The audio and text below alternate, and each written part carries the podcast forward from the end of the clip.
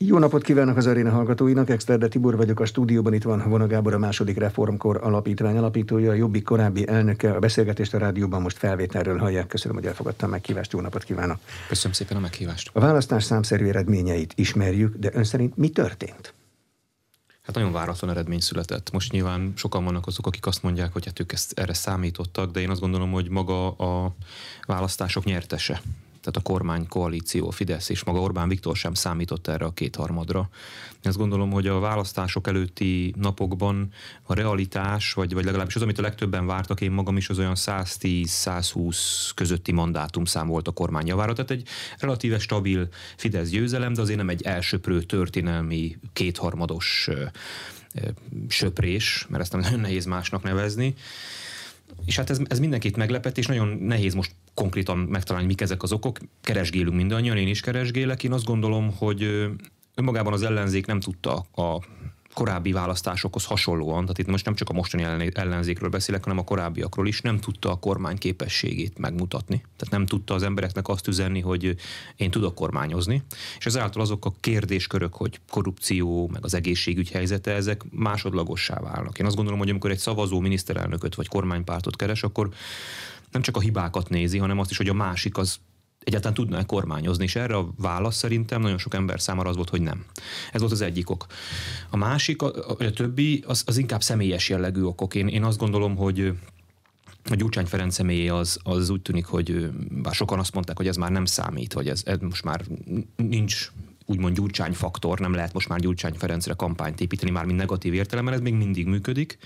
Én ide sorolnám Márki Zaj Péternek a kaotikus kampányát, tehát nem az egy nagyon rossz kampány volt, nagyon rossz kommunikációval. És hát amiről nagyon sokan beszélnek, és ami számomra is egy nagyon érdekes és személyesen is engem érintő kérdés, ez pedig a jobbik szavazóbázisa, ami úgy tűnik, hogy eltűnt. És akkor hogy mondjak még egy okot, aztán majd nyilván kiszállazgatjuk őket, ez pedig a háború. Tehát a, a háború olyan fordulópontot hozott a kampányban, ami, ami ennek a kétharmadnak a magyarázata talán. Tehát, hogy az, hogy miért nyert a Fidesz annak ezek a magyarázatai, hogy miért lett kétharmad, azt én a háborúból, a háborús kommunikációból vezetem le. Nézzük akkor az elejéről. Kinek vagy minek kell felmutatni a kormányzó képességet a hat ellenzéki párt egységének, a párton kívül jött hódmezővásárhelyi polgármester közös miniszterelnök jelöltnek egyáltalán miben áll a kormányzó képesség érzete? Hát ez egy nagyon jó kérdés, és szerintem maga a szó tökéletes találat, érzet. Tehát, hogy ez egy, ez egy nehezen racionalizálható, nagyon nehezen meghatározható fogalom. Az emberek érzik, vagy nem érzik. És, és biztos, hogy lehet ezt pszichológiailag különféle dimenziókra bontani, hogy mik azok a faktorok, amik ezt az érzetet összerakják. De alapvetően azt gondolom, hogy, hogy ez egy ilyen tudatalatti megérzés, hogy az ember vagy az adott közösség itt azt gondolom inkább az ember, tehát a miniszterelnök jelölt, az sugározza-e azt, hogy ő képes megoldani az ország problémáit, képes-e higgadtan, felelősen dönteni, akár nehéz szituációkban is, hogy helyén van-e az esze és a szíve. Tehát e, ezek azok a dimenziók, nyilván biztos még sok minden más, ami alapján kialakulhat egy érzés az emberekben arról, hogy az illető képes egy országot irányítani, és ha megnézzük, a Fidesz rendszeresen amikor az ellenfelei, a miniszterelnök jelöltek feltűnnek, mindig bohócá teszi az ellenfeleit. Tehát, hogy a bohóc, mint szimbólum, az ebből a szemszögből érthető meg, hiszen a bohócot még akár szerethetjük is, még akár szimpatikus is lehet, de nem bízzuk rá a házkulcsot. És ez szerintem a, a, a kulcskérdés, hogy a Fidesznek az elmúlt 12 évben mindig sikerült úgymond a, a szavazók többsége számára az adott jelöltnek a, hát ha nem is a bohótságát, de a minden esetre a kormány képtelenségét bizonyítani. De az, hogy a külön-külön induló ellenzéki pártok egy-egy képviselőivel szemben ez sikerült, azt a korábbi választásokon láttuk. Most az összefogott ellenzék teljes egészével szemben sikerült, és még nagyobb győzelmet ért el. Mi történhetett közben? Még jobban kezdett működni a korábban már háromszor működő recept? Hát szerintem Pont azért. Tehát az, össz, az összefogás szerintem nagyobb támadási felületet nyújtott. Tehát ö, több, több bohóc tűnt fel ezáltal a Fidesz képernyőjén. Nem kellett összerakni, mert összeálltak maguktól? Egyszerűen az, hogy nagyobb volt a céltábla. Tehát, hogy ha, ha egy-egy személyre kell fókuszálni, ott, ott szerintem az nehezebb, mint amikor egy olyan közösségre, amelyet belső ellentétek feszítenek. Itt ugye volt egy ellenzéki összefogás, ami, a nyilatkozatok szintjén egyébként szerintem fegyelmezett volt. Tehát, hogy a, a, most, most nyilván nagyon könnyű csupa-csupa rosszat mondani, mondani az ellenzékről, de ahhoz képest, ahonnan az ellenzéki pártok elindultak, én azt gondolom, hogy a pártok és a pártok vezetői a maguk konfliktusait jól kezelték. talán a miniszterelnök jelölt volt az, aki, aki ezeket a konfliktusokat nem tudta a színfalak mögött tartani, vagy a függöny mögött tartani. De ettől függetlenül ezek a konfliktusok léteztek, ezek a nézeteltérések léteztek, ezek a kellemetlenségek léteztek, és a Fidesz ezáltal szerintem sokkal könnyebben tudta bizonyítani most, mint a korábbiakban az alkalmatlanságot. Mert, mert, hogy, mert hogy eleve volt egy, az indulásnál volt egy nagyon komoly ö, zavar, hogy most hogyan akarnak ezek a pártok együtt kormányozni, hogyan akarnak ennyire eltérő világképekkel adott problémákat megoldani. Említette a közös miniszterelnök jelölt Márkizai Péter rossz kampányát. Mi volt abban a rossz, amikor felszántotta az országot, és nála többet beszélő miniszterelnök jelölt nem valószínű, hogy volt a szabad választások történetében. Órákat ez, beszélt. De pont ez volt a baj. Pont ez volt a baj. Egy miniszterelnök jelöltnek szerintem nagyon célirányosan, nagyon átgondoltan, nagyon fókuszáltan kell beszélni, a lehető legkevesebbet, a lehető legjobban célozva arra a szavazó bázisra, amelyel választást kíván nyerni. Márkizaj Péter kommunikációja meg olyan volt, mint egy mint egy vasárnapi ebéd után az értelmiségi picit oldottabb hangulatban, családi körben elkezdi az ország ügyeit értelmezni, nem figyelve arra, hogy esetleg a szóhasználat az sértő-e, vagy bántó-e, vagy félremagyarázható. Őszinte volt, és ez, ez, az előválasztáson amikor még ő egy fekete ló volt, és esélytelen, ez inkább az előnye volt. Sőt, nem, hogy inkább, hanem mindenképpen az előnye volt. Mert hogy nagyon sok olyan ellenzéki szavazó számára, akik, akik az ellenzéket is szerették volna leváltani, vagy ha nem is, de minden esetre a régi arcokat háttérbe szorítani, számukra Márkizai Péter egy ilyen messiásként tűnt föl. Amikor már nem az ellenzéki vezetőkkel, hanem az egész ország közvéleménye előtt Orbán Viktor gépezetével kellett szembeszállni, akkor ez azt gondolom, hogy egy halálos luxus volt, hogy Márkizaj Péter, ami a szívemen az a számon stílusban elkezdett miniszterelnök jelölt, jelöltnek elind, miniszter, miniszterelnök jelöltként elindulni az egész országban, és hát szerintem nem lehet minden nap másfél órás szónoklatokat feltenni a Facebookra, pláne élőben, amikor a legtehetségesebb, a legjobb ember is hibázhat. Tehát, hogyha Orbán Viktornak a tanácsadói azt mondták volna, hogy beszélj minden nap másfél órát, és tegyük föl Facebook Live-ba, akkor még elképzelhető, hogy Orbán Viktor is számtalan hibát vétett volna. De hogy működik ez a gyakorlatban a pártelnöknek? Megmondják a kommunikációs tanácsadók gépezett tagja, hogy elnök úr ezt a szófordulatot ne, ezt a, és a végén marad belőle egy borzasztó, szinte semmit mondó szlogengyűjtemény? Hát az nyilván baj, hogyha valami borzasztó semmit mondó marad, és az is biztos, hogy baj, hogyha a miniszterelnök jelölt mondjuk a a kommunikáció finom hangolása során elveszíti a karakterét. Tehát én nem, nem akarok átesni a ló másik oldalra, hogy egy ilyen teljesen szintelen, szaktalan jelölt kellett volna, és akik mondjuk eljut egy ilyen szintig, hogy miniszterelnök jelölt, az általában nem is szokott szintelen, szaktalan ember lenni. E, de a Márkizai Péter által képviselő dolog az meg ennek pont az ellenkezője. Tehát még egyszer mondom, nem volt semmi fegyelmezettség benne, és, és igazából igen, az úgy szokott működni, hogy leül a miniszterelnök jelölt, van egy kommunikációs stáb, vagy vannak stratégák, van, egy, van néhány think tank, akik összedugják a fejüket, és egyáltalán válaszolnak alapvető kérdésekről, kiket akarunk megszólítani. Hogyan akarunk hozzájuk eljutni? Mik azok a mondatok, amik, amik hozzájuk a legkönnyebb utat jelentik? Ezek a mondatok valóban a legjobb mondatok-e, vagy vannak mások? Ezen gondolkodni kell, erre időt kell szállni, nem is keveset. És szerintem ez a munka nem volt elvégezve. Márki Zaj Péternek nem volt, lehet, hogy nem is volt ilyen stábja. Szerintem ő annyira hirtelen került annyira magasra. Tehát ha belegondolunk, Hódmező Másárhely közéletének a része volt, de azért az egy más-más liga, mint amikor az összellenzék élére kell állni, tehát már önmagában az összellenzék élére állni sem egy egyszerű politikai feladat, azt összetartani Gyurcsány Ferencestől, Jakab Péterestől, Karácsony Gergelyestől, és utána még megütközni a nerre. Tehát, hogy ez, ez egy olyan szintű politikai tapasztalatot igényelt volna, mivel Márkizai Péter egyszerűen fizikailag, vagy az a, a, a pályájából fakadóan nem rendelkezett. Mennyire látszott, hogy sikerül összetartani az ellenzéki együttműködést? Azért voltak belőle kiszólások, még ha olyanok is, hogy a kampányolástól távol maradásra kért Gyurcsány Ferenc a DK elnöke időnként érdekes megjegyzéseket tett a közösségi oldalán, amit így is lehetett értelmezni, meg úgy is lehetett értelmezni. A legegyértelműbb talán az volt, hogy miniszter elnököt majd a parlament választ. Úgyhogy hátrébb az agarakkal. Én amennyire próbáltam érték, érzékelni a dinamikát, azt láttam, hogy az előválasztás után volt egy kegyelmi állapot az ellenzék számára, amikor mindenki elfogadta, hogy már Kizaj Péter nyert, még az is, aki a sebeit nyalogatta ezzel kapcsolatban, mert akkor úgy tűnt, hogy az ellenzék itt most egy nagy utat, egy nagy, egy nagy diadalmenetet is nyithat. És aztán szerintem majd politika politológusoknak kell megfejteni, mi történt november-decemberben. Mert hogy nem történt semmi. És ami történt, az Márkizaj Péternek az esetleges kommunikációja volt, és elkezdtek megjelenni olyan hibák, amiből szerintem, akik talán a legélesebben látnak az ellenzéki oldalon, modellezni tudták, hogy ez hová fog vezetni. És hát Gyurcsány Ferencről én nagyon ritkán mondok jó dolgokat, de az, azt gondolom, hogy az ellenzék politikusai közül a legkomolyabb stratégiai érzéke neki van. Valószínűleg ő fedezte föl először, ő látta először, hogy ez egy vereség lesz. Amúgy sem voltak szerintem túlságosan komoly szimpátia indexei Márkizaj Péternek az irányába, hiszen azért az előválasztás során ők komoly sebeket ejtettek egymáson, de szerintem Gyurcsány Ferenc, hogyha a győzelmi folyamatokat látja, akkor, akkor beállt volna Márkizai Péter mögé. Amikor azt látta, szerintem az tavaly évvége, idén éveleje környékén, hogy ez, ez nem fog menni, akkor pedig előre menekült ugye kapitánynak nevezte Márkizaj Pétert, ami lényegében azt jelenti, ami be is következett, hogy Péter csináld, és majd te leszel érte a felelős. És ez következett be lényegében. Én már nagy, nagyjából akkor is ezt jósoltam, hogy Gyurcsány Ferenc betolta a vágóhidra Márkizaj Pétert, és kerüli a felelősséget, és az egész, az egész balhét majd Márkizaj Péterrel akarja elvitetni. De erre van esélye? Hát az egész kampány arról szólt, hogy Márkizai Péter egy mini Feri. Gyurcsány Ferencről szólt a kampány.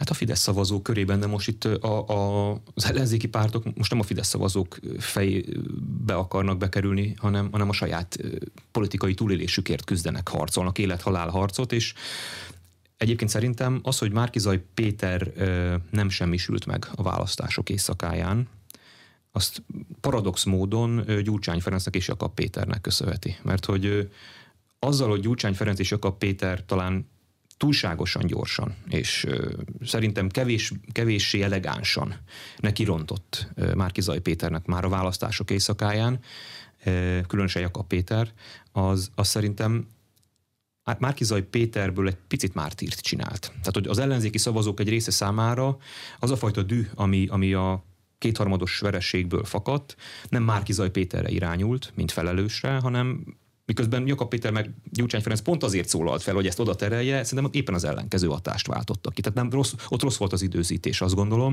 Lehet, hogy nem is kellett volna mondaniuk semmit, mert az emberek ha ők nem mondják, anélkül is valószínűleg fölismerték volna, hogy ez Márkizai Péternek ebben komoly felelőssége De van. ha nem mondanak semmit, csak nincsenek ott, az nem elég világos. Ott állt Márkizai Péter a családja előtt, és senki nem volt ott mellett. Borzasztó volt. Tehát most itt, itt kicsit én is kilépek a, a, itt a, az objektív elemzői szerepkörülbelül, mert, mert az egy megrázó felvétel volt, amikor Márkizai Péter ott állt a családjával.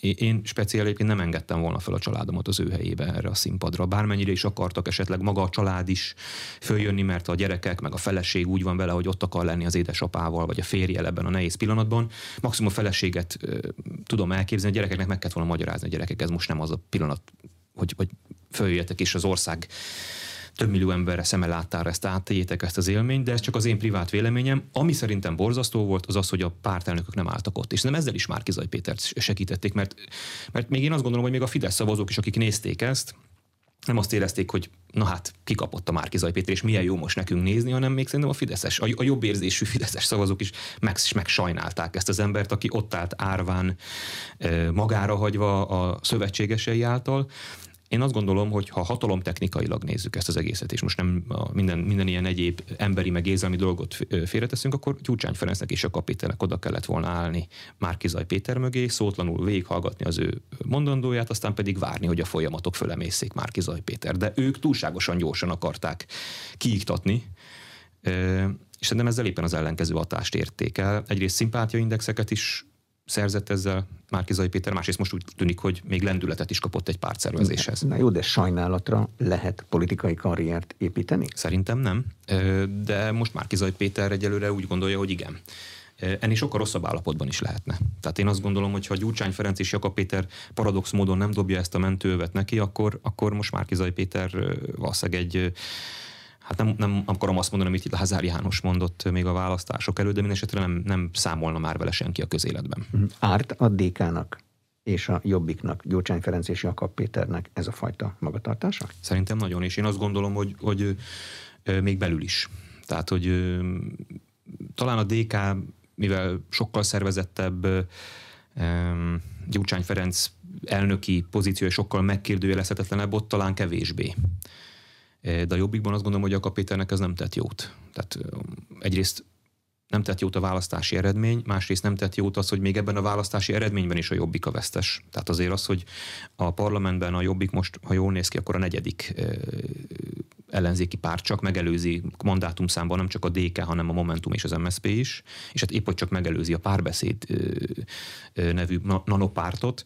Ez azért azt gondolom befelé nem egy könnyű szerep, és hát most mindenki arról beszél, hogy hová tűntek a jobbik szavazói. Hová Tehát ez, tűntek? Hát szerintem... És mikor kezdtek el eltűnni, mert talán ez a fontosabb Igen, kérdés. Ez, na ez az, ami, ez az, amire nagyon nehéz válaszolni, mert, mert ugye nincsenek konkrét számaink. Tehát itt ilyen felmérések vannak, meg lájkbajnokságok, meg ilyen-olyan kutatások, de hát láthatjuk azt, hogy a kutatások azok, azok nagyon esetlegesek, és hogy a valóságot nem feltétlenül tükrözik. A, a valódi választói magatartás egy kutatás maximum jósolja, vagy tendenciát mutat, de most már számtalan olyan választáson, ahol bebizonyosodik, hogy nem egyenlő egy választás a valódi támogatottsággal. Úgyhogy nem tudjuk, hogy mikor mentek el, én azt gondolom, de be lehet, hogy benne van az én saját véleményem is, tehát itt elnézést kérek, hogyha esetleg saját, a saját magam meglátásait vetítem bele, de hogy én akkor veszítettem el a jobbikot, amikor, amikor azt láttam, hogy, hogy a DK előzenekarra, előzenekarra akar lenni. És de ez mi látszott? Hát ez nagyon sok mindenen. Azon, az, azon hogy Jakab Péter, aki, aki miniszterelnök jelöltje volt a Jobbiknak, semmilyen olyan tartalmi politikai üzenetet nem fogalmazott meg, ami, ami mondjuk egyébként a feladata lett volna, nem csak azért, mert ez a Jobbik nevű párt, amelyik egy konzervatív jobboldali párt elvileg, hanem azért, mert azért sem, mert, vagy azért is, mert ez lett volna a feladata.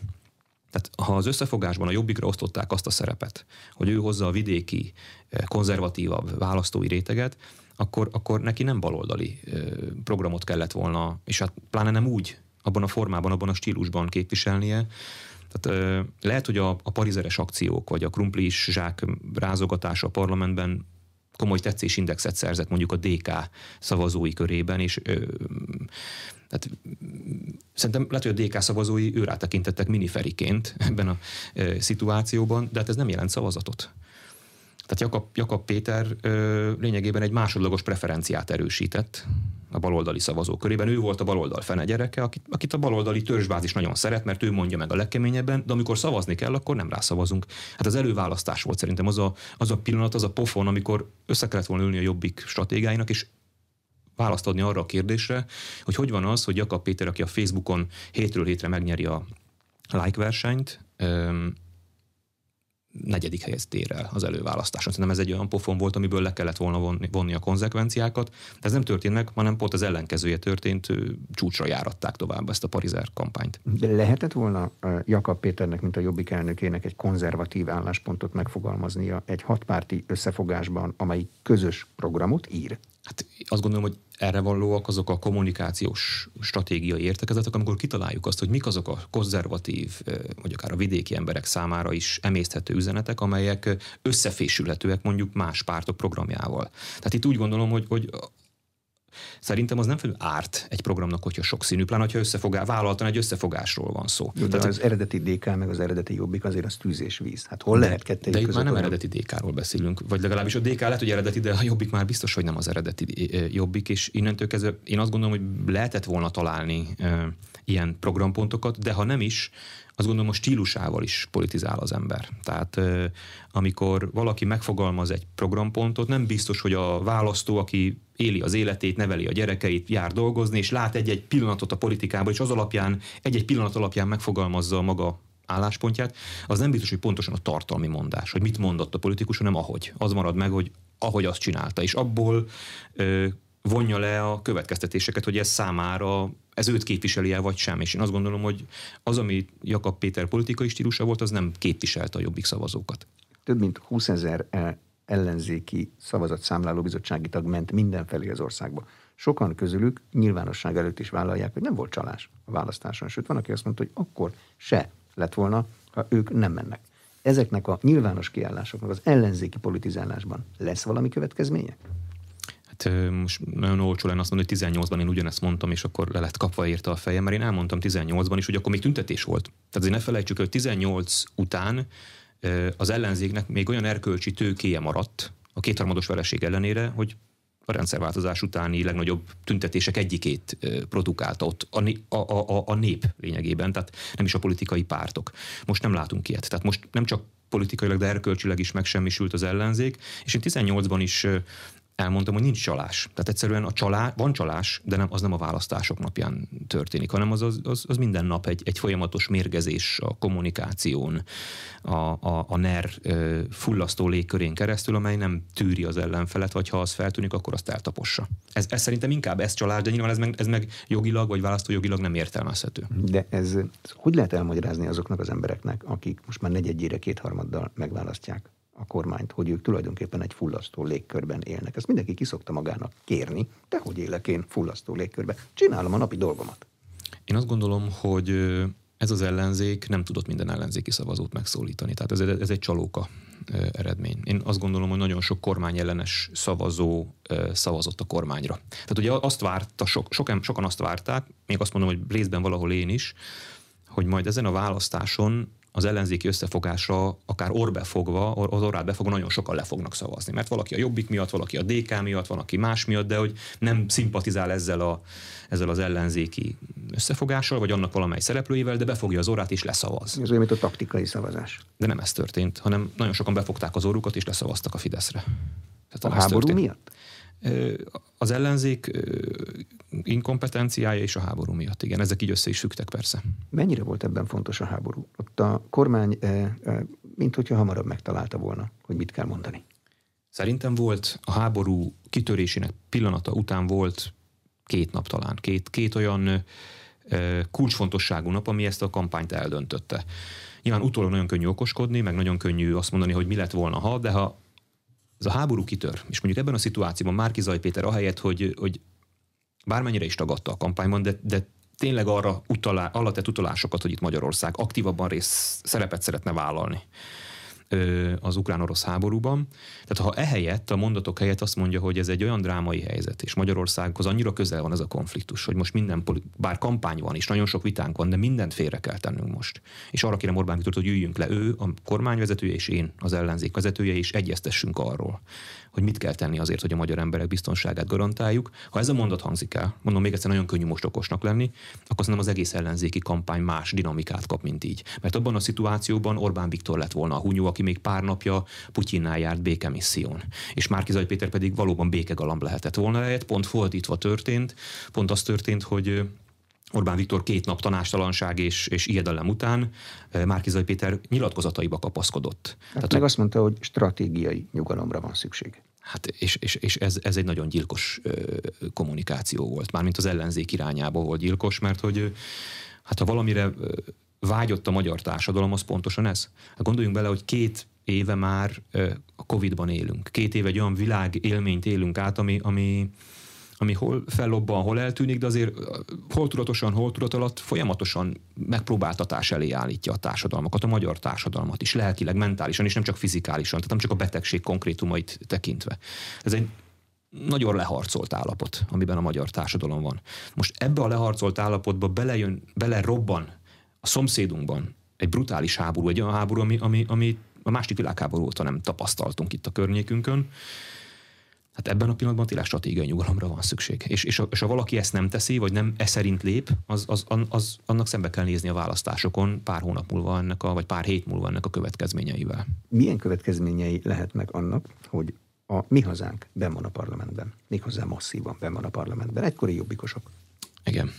Hát ez is egy érdekes kérdés, és nem tudok rá válaszolni, hogy pontosan kik a mi hazánk szavazói. Nyilván egykori jobbikosok, és én még azt is megmerem kockáztatni, hogy nem, nem ez a mi hazánknak a, a maximuma. Tehát, hogy szerintem van még tartalék, van, van még szerintem legalább egy százezer ember, aki a kormánypártra szavazott ebben a kiélezett háborús helyzetben, de adott esetben a mi hazánkra is szavazhat. Tehát Magyarországon látni kell, hogy a nemzeti radikalizmusnak akár még az olyan ö, erőteljes nemzeti radikalizmusnak, vagy szélső jobboldali politikának, mint amilyet a mi hazánk visz, mert ez, ez, ez, ez jobbra van a jobbiktól is, amit a mi hazánk is. Melyik jobbiktól? Az eredeti jobbiktól? Az eredeti jobbiktól is, mert, mert ott az eredeti jobbik az 17%-kal került az országgyűlésbe 2010-ben, tehát ott, ott nagyon sok baloldali ember volt, nagyon sok polgári, konzervatív, és voltak természetesen radikálisok is. A mi hazánk ilyen szempontból szerintem sokkal homogénebb. Ez, ez, ez, egy, ez egy nemzeti radikális, vagy úgy tetszik, szélső jobboldali párt, és nincsenek benne nagyon más elemek, más programpontok vannak Tehát például a Covid-nak a felvetése, vagy a behajtói maffia kérdésének felvetése, az bizonyára segítette a mi hazánk szavazó bázisát szélesíteni. De közben elmúlt a Covid, mármint nem a Covid múlt el, hanem a szigorú intézkedések múltak el, a behajtói rendszer teljesen átalakította a kormány. Igen. Büntetőeljárások vannak, és ennek ellenére. Igen, ez, ez, ez engem is meglepett. Én is azt gondoltam, hogy itt az utolsó pár hétre kifullad. Pont a két legfontosabb témáját veszíti el a mi hazánk, de ennek ellenére úgy tűnik, hogy ez a szavazó bázis kitartott mellette. És még egyszer mondom, komoly a tartalékai is vannak, és ami ebben az egészben a lényeg, mert a mi hazánk sorsa vagy jövője az a mi hazánk kezében van. Tehát a mi hazánk a legügyesebb politikával is el tud jutni valameddig, de az, hogy az meddig van, és hogy mikor és hogyan, azt a Fidesz fogja eldönteni, hogy a Fidesznek mennyire van szüksége a mi hazánkra. És én úgy gondolom, hogy a Fidesznek szüksége van a mi hazánkra, ugyanis két dolog miatt legalább két dolog miatt. Az egyik az, hogy a centrális erőtér akár visszaállhat, ami a Fidesz számára talán a legkényelmesebb szituáció. Nem árt már vissza, jobbra is, balra is van. Hát pontosan, az, igen, de még ez nincs, azért én a kormány kommunikációban nem látom ezt még kimondva. Tehát egyelőre a mi hazánkról nem kommunikál a kormány, vagy csak nagyon minimálisan. De lehet, hogy majd ez egy, úgy döntenek a stratégák a Fideszben, hogy azt mondják, hogy ak- akkor itt most visszaállt a centrális erőtér, tőlünk is balra, tőlünk balra is, és tőlünk jobbra is van egy kormányképtelen politikai közösség, mi meg vagyunk a kormányképesek. Ugye ez a centrális erőtér Fontos dolgok definíciója. Így van. Tehát lehet, hogy ez visszaáll, és ez, ez lehet, hogy Orbán Viktor számára lehetőséget teremt valamiféle konszolidációra a politikában, amit sokan ugye várnak már minden egyes választás után azt várják, hogy na akkor most Orbán talán konszolidációt hajt végre. Lehet, hogy ez ebből kiindulva megtörténik. A másik, ez pedig, ez pedig abból fakad, hogy szerintem az elkövetkezendő időszakban Orbán Viktornak nem minimum egy évben nem belpolitikai kihívásokkal kell szembenézni, hanem gazdasági és nemzetközi vagy politikai kihívásokkal. És itt a, a mi hazánknak a léte, különösen a nemzetközi viszonylatban az fontos lehet. Tehát ha Orbán Viktornak a politikai, adott esetben antidemokratikus működését kritizálják, már pedig szokták, akkor neki ez egy lehetőség azt tudja mondani, hogy hát emberek, lehet, hogy ez, ez necces itt ennyire nyugaton, de ott nálunk kelet Közép-Európában ez belefér, mert ha nem, akkor nézzétek meg, hogy ki jön tőlem jobbra. Ki, ki az, aki megerősödhet, ezt akarjátok, a mi hazánkot szeretnétek? Ha nem, akkor kérlek, kérlek benneteket, hogy fogadjátok el, hogy ez így működik nálunk. Tehát Orbán Viktor játszotta ezt a játékot, annak idején a jobbikkal is játszotta, és én azt gondolom, hogy hát ha, pedig akkor nem is szorult rá annyira, mint most. Tehát ennek a háborúnak, meg az egész elmúlt éveknek az egyik nagy változása, amit persze már ilyen közhelyszerűen mondunk, de most, de most tényleg igaz, hogy Orbán Viktor azért elszigetelődött nemzetközileg. Tehát nincs már Trump elnök, Putyin elnök az most már nagyon-nagyon vállalatatlanná vált a nemzetközi porondon. Én Kínának nem nagyon látom a mozgását, az még persze lehet egy kimenekülő út Orbán Viktor számára, de az Európai Unión belül nagyobb részt elveszítette a szövetségeseit, még Lengyelországot is. Azt mondta, hogy nem feltétlenül a mi hazánkon múlik az, hogy mi lesz annak a politikai formációnak a sorsa. Átélt hasonló történetet. Ön most Torockai Lászlóéknak mire kell figyelni? Mi lesz az a jel, amiről azt mondhatják, vagy később, hogy ez volt a mi sorsunk fordítója? Hát ez egy nagyon jó kérdés, de azért nem tudok, vagy azért nehezen tudok csak rá válaszolni, mert azért az én helyzetemben a jobbiknak a politikai célkitűzései, meg, meg ahogy mondtam, a szocia, szoci, a, a szociológiai háttere is azért másabb volt. De, természetesen van hasonlóság, mert hogy mind a kettő egy Fidesztől jobbra álló párt volt. Hát Torockai Lászlónak el kell dönteni, hogy ők mi, mi az ő politikai stratégiájuk. Az a politikai stratégiájuk, hogy ők szeretnének egy 6-8 százalékos, vagy esetleg 10 százalékos politikai párt lenni, ami esetleg a várható gazdasági nehézségek még megpróbálja politikailag meglovagolni, de ez a szerep számukra elegendő, és akkor a Fidesz radarja alatt maradnak. Tehát akkor számíthatnak arra, hogy a Fidesz biztosítja számukra a, a, a létezésnek a minimális feltételeit. Tehát nem De az milyen, őket... amikor egy, a, a, a kellő számú konfliktust vállalnak vele? Vagy milyen, a, amikor egy kormányzó párt egy ellenzéki párt számára biztosítja a létezés? Nyilván az... legális feltételekről persze, beszélünk. Persze, most nem arról beszélek, hogy most Torockai László meg Orbán Viktor erről megállapodnak, hanem egyszerűen a, a, ha a Fidesz azt érzékeli, hogy a, a, a mi hazánk nem lépi át a 10, vagy akár különösen a 15 százalékot, hanem ez alatt, a szint alatt marad, addig igazából stabilizálja a rendszert. Ha, ha ennél több szavazatot szerez, vagy több támogatás, mint ahogy a Jobbik többet szerzett, és kihívó szerepbe igyekezett, akkor az ki fogja váltani azt a, azt a választ, amit a Jobbik esetében is kiváltott, de ugye ez azt gondolom, hogy olyan politikai stratégiaváltásra volna szükség a mi hazánknál, ami azt gondolom, hogy a mi hazánk nem tervez. Mi lesz a Jobbik pályája? Mi lehet a Jobbik pályája ennyi szavazó elveszítése után? Hát minim, minimum azért az elvárható lenne, hogy valamiféle szembenézést szerintem kommunikálni kell. Ez, ez már Mondjon le, Jakab Péter, hát szerintem ez idején a választás után? Szerintem mindenkinek le kellett volna mondania. Az, az egész ellenzék? Hát igen. igen. Hát azért szerintem ez lett volna az Európát. Annyit emlegette az ellenzék Európát, hogy ők nem kelet felé tartanak, hanem nyugat felé. Hát nyugaton ennek a töredékért szoktak lemondani. Pártelnökök itt, itt meg azért egy nagyon súlyos történelmi vereség volt, és nem mondtak le, és, és és nem csak Jakab Péter, de a többiek sem. Talán Karácsony Gergely volt az egyetlen. Ugye, Azt aki, mondta, hogy nem indul újra, és ajánlott maga helyett egy másik. És, és, és szerintem még butaságot is csináltak a pártelnökök. Mert, mert hogyha bármelyikük, nem csak Jakab Péter, bármelyikük azt mondja, hogy igen, nekem is volt felelősségem, elnézést kérek, átgondoljuk, hogy mit csináltam rosszul, és lemondok, aztán utána újraindul, és valószínűleg a adott tagság megválasztja, akkor ezt teljesen elegánsan végig lehetett volna vinni, és meg tudja őrizni az adott pozícióját. De biztos, itt az látszott, biztos, hogy az adott tagság újra választja egy ilyen választási hát, eredmény után? Szerintem akkor azt be kell vállalni. Tehát azért, aki nem mer kockáztatni a politikába, az arra számítson, hogy előbb-utóbb komolytalan szereplővé válik. Tehát, hogyha valaki nem meri vására vinni a bőrét, aki mindig csak biztonsági játékot játszik, aki azt hiszi, hogy hatalmi ö, alkukkal ö, hosszú távon lehet politikai karaktert építeni, azt szerintem téved. Tehát, hogy szerintem az lett volna már elnézést, hogy így mondom, az lett volna tökös dolog, hogyha valaki ezt megmeri tenni. De itt azt látta az ellenzéki szavazó, bármelyik pártnak is a szimpatizánsa, hogy hogy a vezetői, akik neki egy jobb országot ígértek, azok a választási estén már szinte a felelősséget egymásra kezdték kenni, veszekedni kezdtek, tehát hogy én nagyon sokaktól hallottam ellenzéki oldalról, hogy lehet, hogy jobb, jobb is, hogy így nem kerültek kormányra, ha már ilyenek.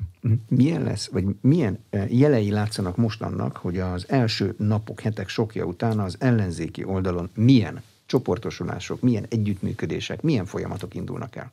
Hát én nagyon érdekes folyamatokat látok. Én azt gondolom, hogy jelen pillanatban két olyan erőtér alakul, kezd kialakulni, ami, ami, amire azért nehezen mm, gondoltunk volna, vagy gondoltam volna. Az egyik az a, az a, az a Jobbik DK, ami már az előválasztás idején létrejött, ugye ott gyaníthatóan volt egy Jobbik DK paktum, talán még itt ebben a stúdióban is beszéltünk róla annak idején, és ez úgy tűnik, hogy működik, tehát az túléli ezt a választási vereséget, ez a Jobbik DK paktum, hiszen azért Gyurcsány Ferencnek és Jakab Péternek a Márkizai Péter elleni felszólalása azért az nekem úgy tűnik, hogy egyeztetett volt, tehát hogy abban, abban volt egy kooperáció.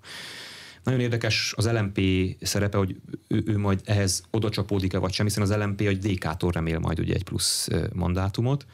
Tehát ez az egyik erőtér szerintem. A másik erőtér az pedig a, az MSP párbeszéd, és részben esetleg a Momentum, ami egy ilyen urbánus baloldali vonalat képvisel. Az MSP egy kérdőjel számomra is, de ha megnézzük az MSP, ugye megelőzte mandátumszámban a jobbikot. Ha az MSP-t és a párbeszédet, akiket ugye összeköt Karácsony Gergely személye összeadjuk, akkor megelőzik a DK-t. Tehát az, akár az MSP párbeszéd, ez nagyon érdekes és nagyon fura, hogy két lényegében alig-alig létező politikai szervezet. Tehát ezek már csak logók.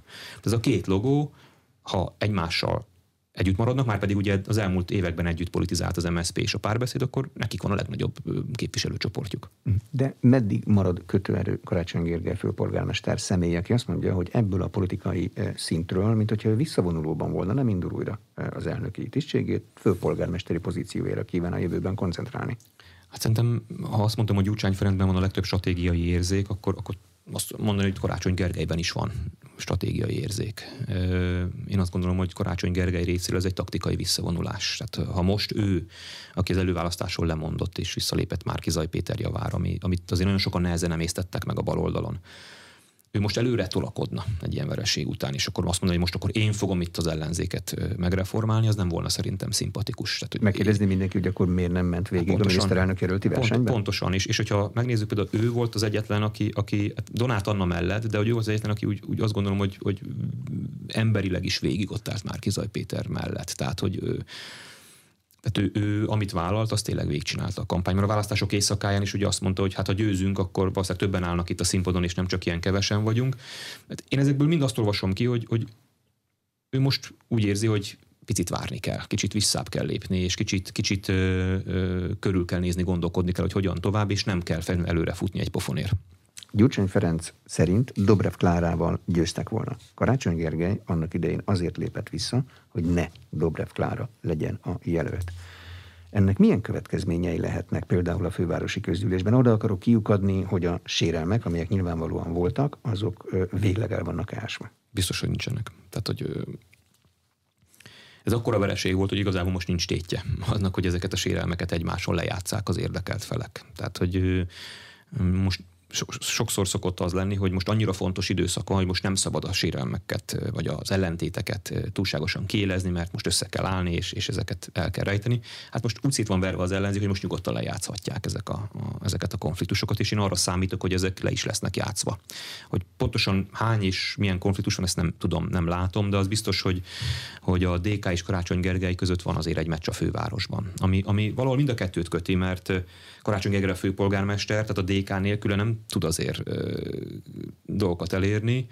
De ez fordítva is de, igaz. Ez, ez pontosan, pontosan fordítva is igaz, miközben ez, ez azt gondolom, hogy hát nem egy szerelemházasság, ez, ez, ez még kényszerházasságnak sem nevezném, ez egyszerűen, ez egyszerűen egy ilyen együttélés, egy ilyen kényszerű együttélés, vagy valami rossz albérlői viszony.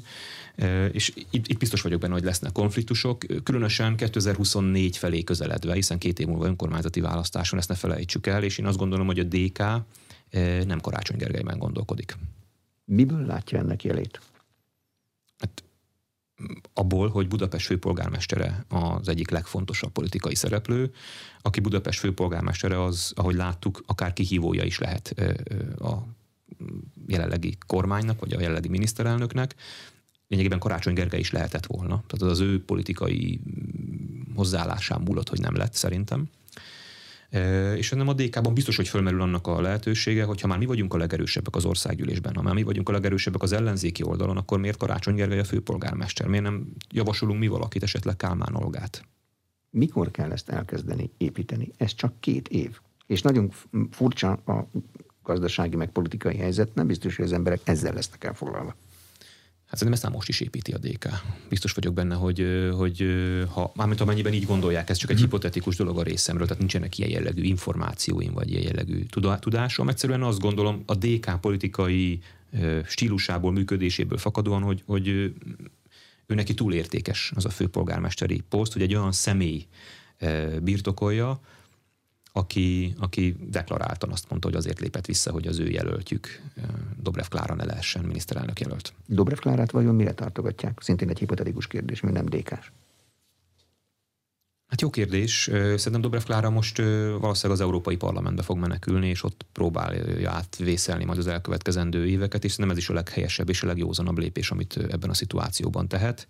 Hogy a DK mit tervezve, tervez vele és hogyan tervez vele, ez egy másik kérdés, és ugye itt azért is hogy mondjam, pikáns a helyzet, mert ugye a DK elnöke a férje. Tehát, hogy itt, itt ezt még családilag is valószínűleg át kell gondolniuk. De ezt lehet a ellenzéki oldalon bármire használni, hogy ez egy erős családi kapcsolat, mert egy kormány oldalon használják, ez nyilvánvaló a, mármint támadásként? Mm. Az ellen, nem, az ellenzéki oldalon valami építkezésre ja, használni. Annyi, annyi sok támadásról beszéltünk, hogy már föl se tételeztem, hogy itt bárki építkezni akar. Hát biztos, hogy lehet, és a DK ilyen értelemben ezt föl is használja. A többiek számára ez inkább veszély, mert mert a DK-nak az, az látható, hogy van egy erős politikai szervezete, van egy a sajátjai körében nagyon népszerű vezetője Gyurcsány Ferenc személyében, és van egyébként egy, egy erős női politikus a Dobrev Klára személyében, aki azt gondolom, hogy ha az előválasztást megnyerte volna, én nem mondtam volna ezt akkor, de most már így utólag azt mondom, hogy komolyabb kihívást intézett volna a rendszerrel szemben, mint Márkizaj Péter. De honnan lehet tudni, hogy Dobrev Klára eh, nagyobb sikerrel ment volna neki? Ennek a választásnak. Ez nem tudjuk, mert nem volt két párhuzamos választás. Nem tudjuk, itt érzetek vannak, ahogy azt az elején is beszéltük, amit nem lehet bizonyítani. Az én érzetem az, hogy azért lett volna Dobrev Klára ö, nagyobb kihívás, azt nem mondom, hogy megnyerte volna. Tehát én azt nem mondom, hogy Dobrev Klárával nyert volna az ellenzék, azt mondom, hogy Dobrev Klárával nem lett volna kétharmada a Fidesznek, méghozzá pontosan azért, mert Dobrev Klára profi. Márkizaj Péternek az volt az előnye sokáig, hogy ő nem profi, hanem ő egy, egy, egy lelkes amatőr, egy tiszta amatőr. Ez volt az ő imidzse is, és erre is építettek, ami egy nagyon jó image, csak, csak érdemes előbb-utóbb mögé tenni a profizmust. Dobrev Klára egy vérbeli politikus, aki, aki szerintem amikor gyorsan kell dönteni, adott szituációban mindenféle segítség nélkül, akkor sokkal józanabbul és sokkal helyesebben döntött volna, mint Márkizaj Péter. De ezt honnan lehet tudni? Dobrev Klára jó ideig nem volt a politika élvonalában, mással foglalkozott. Miből derül az ki, hogy Dobrev Klára profi? Mi a nyilatkozatait látjuk? Igen, de ezekből kiderül szerintem. Hát Márkizai Péternek is a nyilatkozataiból döntöttük, döntettük el, hogy nem profi. Tehát a Márkizai Péter nyilatkozatai nem voltak profi nyilatkozatok, azok számtalan olyan esélyt kínáltak, ami, amivel a Fidesz kampányt tudott építeni. Tehát nem is kellett Márkizai Péterről kitalálni, hogy ő ilyen meg olyan. Tehát, mint mondjuk 2018-ban velem kapcsolatban nem elég volt egy vágót találni, aki a beszédeiből kivágta mindig azt az egy mondatot, amit a szövegkönyvetből kiragadva lehetett mutogatni. Dobrev Klárától nem nagyon tudunk ilyet mondani. Tehát tudunk azt mondani, hogy Dobrev Klára valamelyik mondatát annyira megtalálta a Fidesz, hogy arra országos kampányt épített? Nem volt ilyen. Tehát Dobrev Klára a akár ki is, akár, akár mi a véleményünk Dobrev Klára politikai elképzeléséről, ő azt profi módon képviseli. Van-e most az ellenzéki oldalon, ugye se Dobrev Klára, se Karácsony Gergely nem megy be a parlamentbe, ezt mondták is, Igen. Aki, akinek a vezetői képességei mondjuk Gyurcsány Ferencével összevethetők? Hát nem nincs.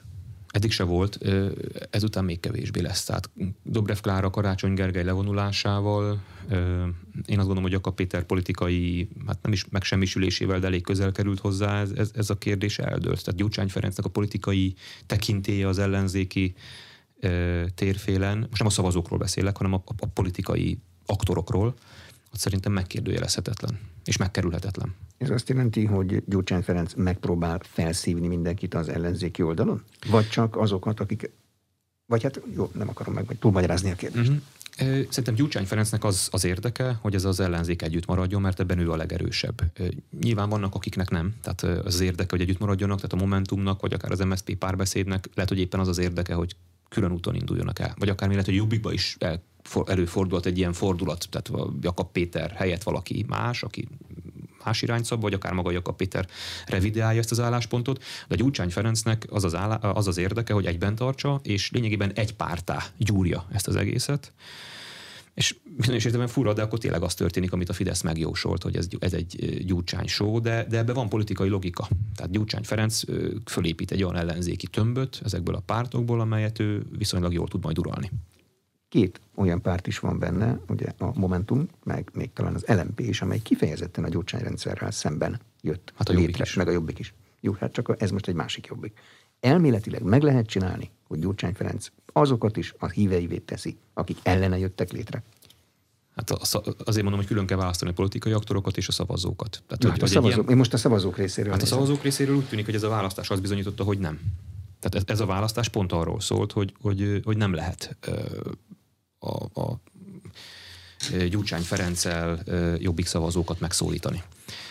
Úgyhogy azt gondolom, hogy ha Gyurcsány Ferenc ezt a pártot megcsinálja, akkor megnyílik a tér nyilván az ellenzéki oldalon sok minden másnak is azoknak, akik most bent vannak, vagy azok, akik kint vannak a parlamenten? Is, is, is. Én azt gondolom, hogy, hogy a, a parlamenten bent lévők is, ahogy mondtam, egy része gondolkodik abban, hogy, hogy ne Gyurcsány Ferenc politikai szövetségeseként folytassa a politikai pályafutását, és biztos vagyok benne, hogy a parlamenten kívül is lesz mozgolódás. Azért nem, nem egyszerű idő jön, gazdasági nehézségek is várhatóak sajnos nemzetközileg is nagyon turbulens a helyzet, úgyhogy biztos, hogy a politikai paletta át fog alakulni. Ha nem is a kormány oldalon nyilván, de az ellenzéki oldalon mindenképp. Márkizai Péter bejelentette, hogy új politikai tömörülést fog elindítani. Először itt az Inforádió Arena című műsorában tette ezt. És megcélozza a következő választásokat, és az Európai Parlamentit mondta, nyilván ott van értelme, mert ott van listás szavazás. Hordmezővásárhely polgármesterek közben. Mekkora esély van országos politikai szervezetet építeni, ami egészen a addig nem sikerült neki, amíg az együttműködésbe belépett. De kísérletei voltak. Hát én, nekem is ez a kérdésem, mert hogy, hogy Márkizaj Péternek 2018 után is egy komoly lehetősége volt. Hát ha már említettem a 2018 utáni tüntetést, akkor ö, éppen ő volt ennek a tüntetésnek a főszónoka. Ő volt az a politikai vezető, akitől már akkor azt várta az ellenzéki tábor egy jelentős része, hogy, hogy ő, ő, ő, ő fogja egyesíteni az ellenzéki szavazókat. Ugye Kálmán Olga még könyvet is írt, egy interjúkötetet vele kapcsolatban. Tehát nagyon komoly elvárások vagy várakozások voltak, és el is indultak az úgynevezett Kossuth, Kossuth körök, meg megalakult maga a Mindenki Magyarország a mozgalom. De ez nem, nem, nem épült föl. Tehát én, én az előválasztások kapcsán is mondtam, hogy, hogy tehát az, hogy 20 ezer alá, aláírás gyűjtést is nagyon nehezen ugrotta meg Márkizai Péter annak idén. Tehát megnyerte az előválasztást, de visszaemlékezünk, nem, nem, volt, nem volt olyan sima az aláírások összegyűjtése, nem tudott a pártokkal erőből tárgyalni, az pontosan annak a bizonyítéka, hogy neki a szervezetépítés vagy a közösségépítés terén valami ott nem működött. Lehet, hogy azóta megtalálta erre a megfelelő embereket, lehet, hogy azóta ő maga is átgondolt bizonyos tanulságokat, de az biztos, hogy még egyszer ugyanúgy nem lehet szervezetépítésbe vágni, mint 18-ban tette. A Kossuth körökre és az ellenzéki eh, szavazatszámláló tagokra gondolt, amikor azt mondja, hogy őket nem szabad elengedni. De az ellenzéki szavazatszámlálók közül nyilván nem mind a 20 valahány ezer, de néhány országosan ismert arc azt mondta, hogy ő többé ezeknek nem megy ellenőrizni. Hát mire nyilván, lehet építeni? Nyilván ez egy politikai kommunikációs túlzás volt már Kizaj Péter részéről, hogy mind a 20 ezer szavazatszámlálót ő a maga politikai közösségébe ö, kommunikálta, tehát ez, ez, ezek között nagyon sokféle ember van de neki valami nagyot kell most mondania, nagyobbra kell fújni a lufit, mint amilyen az valójában. Neki lendületet kell sugároznia, még ennek a vereségnek az ellenére is, úgyhogy most mindent megpróbál majd megtenni. Az elkövetkezendő hónapokban eldől szerintem, hogy ez mire lesz elég. Hódmező vásárhelyről nem lesz egyszerű ezt megszerveznie. Én jó lépésnek tartottam, hogy ő nem ült be az országgyűlésbe, de azért az országgyűlésből könnyebb lett volna egy ilyen pártot szervezni, mint, a, mint hódmezővásárai polgármesterként. Tehát azért az igazán nagy komoly politikai pillanatok azok az országgyűlésben vannak, és az ő Facebook videói bizonyára majd lesznek mindig vasárnap, úgy, ahogy eddig is voltak, de, de azért én azt, azt gyanítom, hogy ezek iránt az érdeklődés, ha csak valami nagyon rendkívüli fordulat nem történik, azért mérséklődni fog. Azt lehet tudni, hogy az összefogás pártjainak milyen lesz a viszonya a volt miniszterelnök jelöltjükkel? Szemben, vagy vele. Most azt mondják, hogy nem szabad elengedni egymást, fogni kell egymás kezét, de hát Gyurcsány Ferenc meg Jakab Péter megmondta, hogy Márkizai Péter a hibás. Hát én nem hiszem, hogy ez csak Gyurcsány Ferenc és Jakab Péter véleménye. Tehát, hogy nem hogy, hogy Márkizai Péterrel nem szeretnének tovább együtt politizálni. Én azt gondolom, hogy Momentum, vagy, a, vagy a, az LMP, vagy a párbeszéd, vagy az MSP sem csak ők azt gondolom, hogy nem mondták ezt ki, nem vállalták ezt a mészáros szerepet, amit Gyurcsány Ferenc vagy, vagy Jakab Péter. Szerintem egyébként nagyon rosszul, hogy az elején beszéltük, fölvállalt, de nagyon meglep, meglepődnék, hogyha Márkizaj Péter akármelyik összefogásból lévő párttal ö, szorosabbra fűzni a viszonyt. Nem véletlen talán, hogy ő egy saját pártot épít. Tehát, hogy ő nem találta meg ebben a hatos fogadban a maga politikai számításait, vagy valódi pártját, és most megpróbál csinálni magának egyet. De miért? Hol van annyi ember? És az, azok vajon milyen politikai mondani valóra vagy ideológiára fogékonyak? Megmond, óriási volt a választási részvétel, kétharmados Fidesz győzelem. Hát Márkizai Péternek ugye az a stratégiája, én ezt csak szinte kommentálni tudom, amit ő is mond, hogy itt egy új, ő egy új jobboldali pártot szeretne. Én sem látom feltétlenül ennek az új jobboldali pártnak a, a tehát nem látom azokat a várakozó tömegeket, akik, akik erre a bejelentésre vártak, és ezért azt gondolom, hogy, hogy inkább egy ilyen Márkizaj Péter most megpróbálja a saját gombjához varni a kabátot. Tehát a saját politikai nézeteihez akar most egy pártot szervezni, de nem hmm. biztos, hogy erre van politikai igény. Márkizai Péter listája valami hát ilyesmi? Ez egy Márkizai Péter párt Márkizai lesz. Péter párt. Igen. Hogy kell ezt egyáltalán elkezdeni csinálni? Már épített pártot. Hát, a pénz kell hozzá, meg még azon De nem csak pénz, a pénz, tehát ezt, ezt meg láb. El kell menni mindenhova. Igen, igen, de én azt gondolom, hogy, hogy üzenet kell hozzá elsősorban. Tehát, hogy, hogy kell, hogy legyen olyan üzenet, ami, ami, ami találkozik egy viszonylag széles szavazóbázissal, embereknek az igényeivel, embereknek az érzéseivel. Tehát le kell tapogatni valamilyen érzést, vagy, vagy meg kell találni valamilyen érzést, ami, ami nyilván akkor a legszerencsésebb, hogy az emberből magából fakad. Tehát, hogyha valami olyat tud megfogalmazni nyilvánosan, ami az ő érzése is, ami aztán találkozik másokéval. De most a béke és a biztonság meg van találva. A Fidesz részéről igen, de, de ennek a 2.0-ás verziója nem kell senkinek. Tehát, hogyha van egy eredeti, ami kormányon van kétharmaddal, akkor miért kellene ennek egy ilyen gyengített verziója?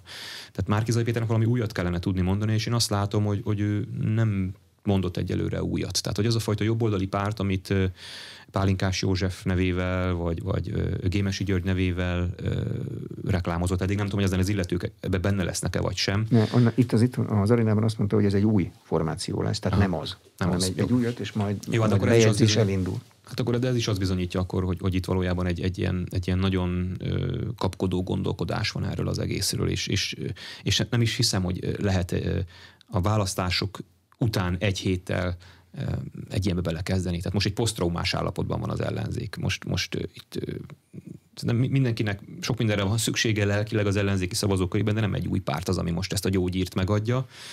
Lehet, hogy most várni kéne Márkizai Péternek, lehet, hogy egy picit gondolkodni kéne, elemezni, és, és szerintem nem hajt a tatár annyira, hogy most neki mindenképpen ezt a pártot be kellett jelentenie. Ő valamiért így ítélte meg, biztos meg voltak rá az okai. Szerintem nem most, nem, ebben, nem ezekben a hónapokban fog kialakulni az ellenzéki politikai struktúra. Azt meg lehet mondani, hogy jó érzésű konzervatív. Márkizai Péter használta ezt a kifejezést politikai támadásként. Odaállhat-e Márkizai Péter mellé? Milyen az a jó érzésű konzervatív? Hát ez jó kérdés, hogy milyen az a jó érzésű konzervatív, mert hogy ezt Márkizaj Péter is értette valamire, meg biztos én is értem valamire, és oda is állhat akár Márkizaj Péter mellé, de még egyszer mondom, ahhoz egy olyan politikai üzenet kell, egy olyan politikai ö, vízió, ami, ami be ez a jó érzésű konzervatív ember megtalálja önmagát. Vannak szerintem ilyenek, de de ezek az emberek valamiért úgy tűnik, hogy a, a Fideszben találják meg rendszeresen négy évente a, a maguk politikai menedékét, vagy azért, mert az ellenzék nem képes nekik alternatívát nyújtani, és akkor lehet, hogy Márkizai Péternek ilyen értelemben igaza van, és ezeket le lehet hasítani a Fidesztől, de akkor ezek nem ellenzéki szavazók. Tehát nem azok a, nem azok a szavazat ö, megfigyelők, akik, akikről ő a kommunikációjában beszél, vagy a szavazóinál, de én is itt igazából tapogatózom a, a homályban. Tehát, hogy szerintem ezek, ezek azok a kérdések, amik, amikre idő kell, amit át kell gondolni, amihez kellenek például mérések, gondolkodás, nagyon sok beszélgetés, nagyon sok fórum, ahol, ahol az ember megérzi azt, hogy, hogy, hogy hogy mi is zajlik a társadalomban. Ezt most mindannyian kutatjuk, mi is erről beszélgetünk, de ezt szerintem nem lehet másképp megérteni, mint hogy az ember, ahogy szerkesztő úr is mondta, a nyakába veszi az országot, és elkezd nagyon-nagyon sok emberrel beszélgetni. Nem is feltétlenül lakossági fórumokon csupán, hanem akár olyan országjáráson, ahol, ahol erre spontánabb módon is lehetősége kívánkozik, és hogyha mondjuk az ember ezt csinálja, akkor egy idő után, és hogyha van elemzőkészsége, meg, meg szintetizáló képesség, akkor előbb-utóbb abból majd valami ki fog rajzolódni. De egy egy héttel a választások után ezt nem lehet kirajzolni, abban biztos vagyok. Köszönöm szépen. Az elmúlt egy órában Vonagábor a második reformkor alapítvány alapítója, a Jobbik korábbi elnöke volt az Inforádió arénájának vendége. A műsor elkészítésében Módos Márton főszerkesztő vett részt, én Exterde Tibor vagyok. Köszönöm a figyelmet.